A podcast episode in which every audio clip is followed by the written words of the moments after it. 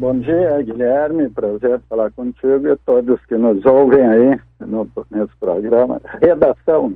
Isso aí. Pelo, pelo Rio Grande do Sul, pelo mundo, né? É verdade, verdade, secretário Luiz Henrique Viana. Bom, como é que foi, primeiro, para a gente entender, secretário, essa experiência e também os encontros na Conferência das Nações Unidas tratando sobre as mudanças climáticas de 2021. Como é que foi essa, essa experiência para o senhor que cuida da pasta do meio ambiente e da infraestrutura aqui do Rio Grande do Sul? Olha, foi uma experiência muito rica, né? Porque nós tivemos oportunidade aí de conversar com uh, autoridades mundiais né, preocupadas com esse problema que é tão grave e que realmente aflige a todos e que nos faz buscar mais para podermos uh, lutar contra né, tudo isso que nós temos visto aí nos dias de hoje. Então, uma agenda muito extensa, assim, muito grande, foram poucos dias, mas todos cheios assim de informações, de conhecimento, né, de tratativas, de possibilidades de negócios. Nós começamos no primeiro dia com uma visita à Faculdade de Direito de Edimburgo, temos um gaúcho, né, professor de filosofia do direito na faculdade lá em Edimburgo, e fizemos uma rodada com estudantes, participantes de um programa do, do, do professor Miquelon, né, o Cláudio Miquelon, que é professor lá na universidade, e conversamos muito sobre políticas, né, tanto as políticas nacionais quanto políticas internacionais relativas aí a, ao clima.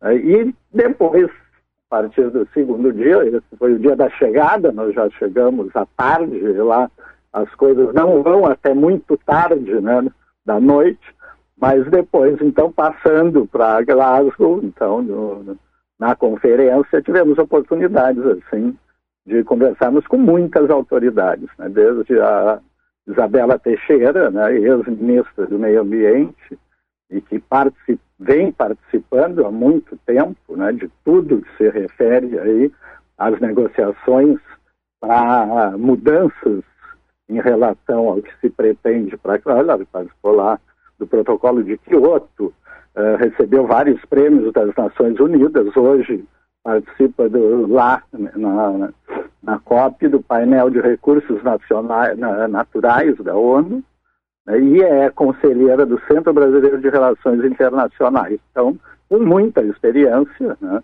no assunto, e não é à toa que está lá palestrando e conversando com o mundo inteiro.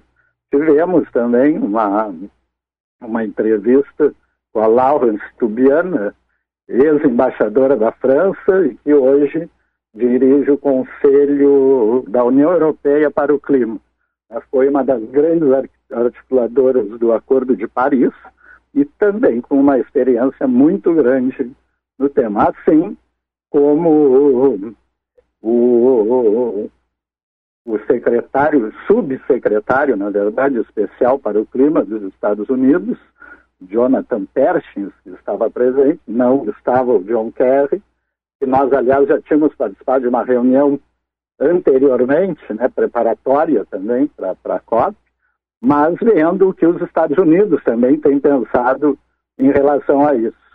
E da mesma forma, assim, o, o nosso governador teve uma reunião também com os governadores pelo clima, governadores do, do Brasil, que já têm se reunido também para tratar desse assunto, e tiveram com o príncipe Charles também, que tem investido e tratado muito também com, com o assunto, uhum. além de também autoridades na área de, de, energias. Nós que temos lutado tanto no Rio Grande do Sul para cada vez termos mais energias renováveis, e hoje já temos um uhum. parque aí energético que a grande, maior parte da energia instalada já é de energia limpa, né? mas tivemos aí com a Global Wind Energy Council, né, que lidera o trabalho sobre a mudança climática no Reino Unido, também com o consórcio Brasil Verde, né, que foi lançado pelos governadores hum. unidos pelo clima, lá na própria COP, estavam presentes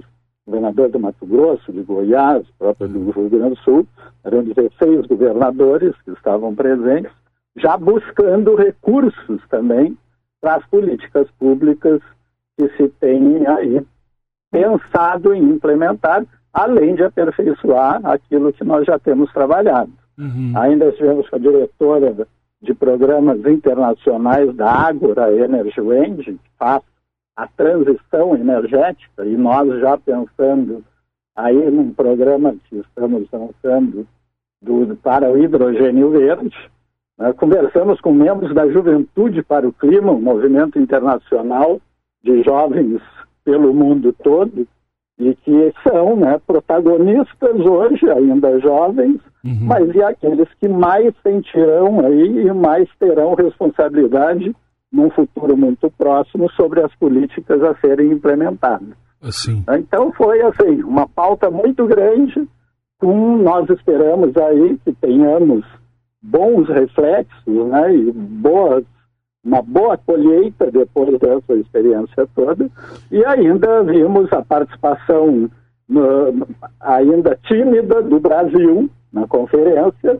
Né? Os estados acabaram representando o, país, os governadores presentes, uhum. mas o Brasil, de modo geral, uh, esteve muito tímido e vimos só que agora no final, né, que bom, que acabou se comprometendo aí com as metas que também foram já implementadas lá na conferência e esperamos podermos contribuir para que no Estado temos certeza que com aquilo que já estamos desenvolvendo e pretendemos desenvolver mais, né, possamos colaborar para que o Brasil também enfrente de frente essa, esse problema todo. Sim. Nós ainda mantivemos contatos, é lógico, para investimentos é. nos programas que temos lançado no Rio Grande do Sul, uhum. é, com grandes possibilidades. Sim, é, a, a, a, grande, a grande questão dentro dessa sua primeira resposta, para quem está ligando o rádio agora, secretário do Meio Ambiente e Infraestrutura do Estado, Luiz Henrique Viana, é, a gente é, vê e nota o entusiasmo do senhor em relação à Conferência das Nações Unidas, que o senhor esteve participando sobre as mudanças climáticas de 2021, mas fica, fica a pergunta, e eu acredito que é mais ou menos essa linha que o senhor ia seguir falando, sobre as próximas medidas, os próximos passos que o Estado, que o Rio Grande do Sul vai adotar, vai aderir, vai fazer para combater as mudanças climáticas. Que a gente tem um trabalho, eh, e eu coloco a gente como população, o senhor como secretário, a, a gente to, um, como um todo, como população, é, porque vem um trabalho muito árduo e difícil aí pela frente, né, secretário? Sim, não tem dúvida. É, o Rio Grande do Sul, aliás, o governador teve uma participação né, que eu digo que para o Brasil foi referência, como tem sido a sua participação, não só na política gaúcha, mas na política nacional. Eh, já tinha se comprometido, né, anteriormente à COP mesmo, a nós reduzirmos aí em 50% as emissões de carbono até 2030 e neutralizarmos né, a totalidade das nossas emissões até 2050, inclusive assinando a Carta Compromisso da Aliança pela, pela Ação Climática. Nós temos já um grupo de trabalho né, sobre, a, sobre as mudanças climáticas, estamos trabalhando para reativarmos o Fórum Gaúcho de Mudanças Climáticas também, e temos já uma, uma política pública né, de compromissos do Rio Grande do Sul para nós mudarmos, através de projetos e também com essa experiência que tivemos lá, tratando inclusive de políticas internacionais e conhecendo mais sobre o que tem sido feito pelo mundo, aumentar a nossa participação efetiva. É preciso, é verdade, como tu disseste, nós, né, porque não é uma ação uh, e nem uma iniciativa que deva ser privativa de um governo, né, mas de conscientização de toda uma população Aliás, para isso mesmo, nós já tínhamos lançado, agora há alguns meses, um programa de educação ambiental colaborativa que acaba buscando toda a sociedade para poder participar né, juntos de uma, de uma atividade que, que, que não é para o Estado, né, é para a vida de cada um de nós, é para a vida do Estado.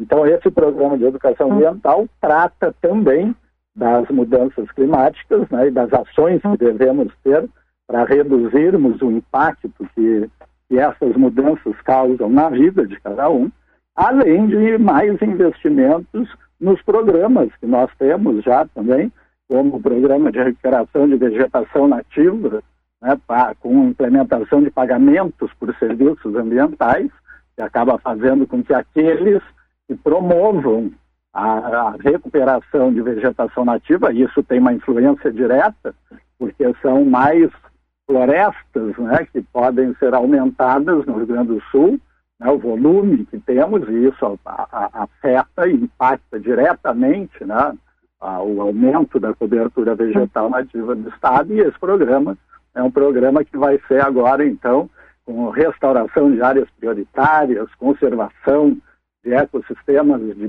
biodiversidade, né, geração de renda por meio de uso sustentável de recursos naturais, integração de processos culturais e socioeconômicos, fortalecimento de cadeias produtivas, enfim, qualificação da nossa estrutura de fiscalização e monitoramento também de tudo isso. Né? Então, nós vamos eh, aumentar esse programa, estamos buscando investimentos, é lógico, para isso, aliado a isso, outros tantos projetos, como o Plano Estadual de Saneamento, que nós acabamos agora né, nesse semestre, está sendo implementado também, que fixa condições para que a população toda do Rio Grande do Sul possa viver em salubridade ambiental por meio de serviços, é lógico, de saneamento e o marco legal do saneamento que foi implementado pelo governo federal e que obriga aí que nos próximos até 2030, sendo prorrogado até 2033, uhum. para 90% de esgoto tratado. Isso é uma busca que também nós vamos atrás né, com uh, mais investimento na aplicação disso. É. Também temos outras ações, né, no que se Sim. refere às emergências climáticas, por meio do saneamento, ações sim, sim. voltadas à criação de mecanismos que possam viabilizar e implementar essas políticas no Estado, que vai ser, um, é lógico é um trabalho complexo, nós temos aí ainda um, um programa de conservação de áreas prioritárias para biodiversidade, né, também aumentando a nossa capacidade, proteção de espécies ameaçadas, isso acaba também colaborando né, para o meio ambiente, uma vez que detecta ah, precocemente, nós temos o programa também das espécies exóticas invasoras, que compromete uhum. o meio ambiente, reduzindo a, as fontes aí. Então, são uma série de programas que vão ser agora uh, fortemente mais uh, atacados, né, como uhum. boa, incentivo a boas práticas ambientais junto aos produtores. Nós sabemos aí o problema da pecuária, né, queremos também fazer uma mudança, e isso já vem acontecendo, da mesma forma a matriz energética do Estado, que eu uhum. dizia, em que pese nós termos 80% de energia uh, de fontes limpas, estamos buscando mais. Né? E esse programa de hidrogênio verde, eu tenho certeza, vai ser também um grande incentivo.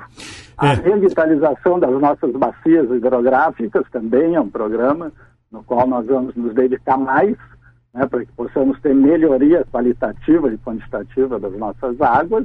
Né, nós sabemos que temos, especialmente na região metropolitana, problemas né, com o Rio dos Silos, o Rio Gravataí, problemas graves que nós temos de poluição, uhum. e que também pretendemos atacar. Sim. É assim, não para, né? Não, não, não. Ah, não, não, não para.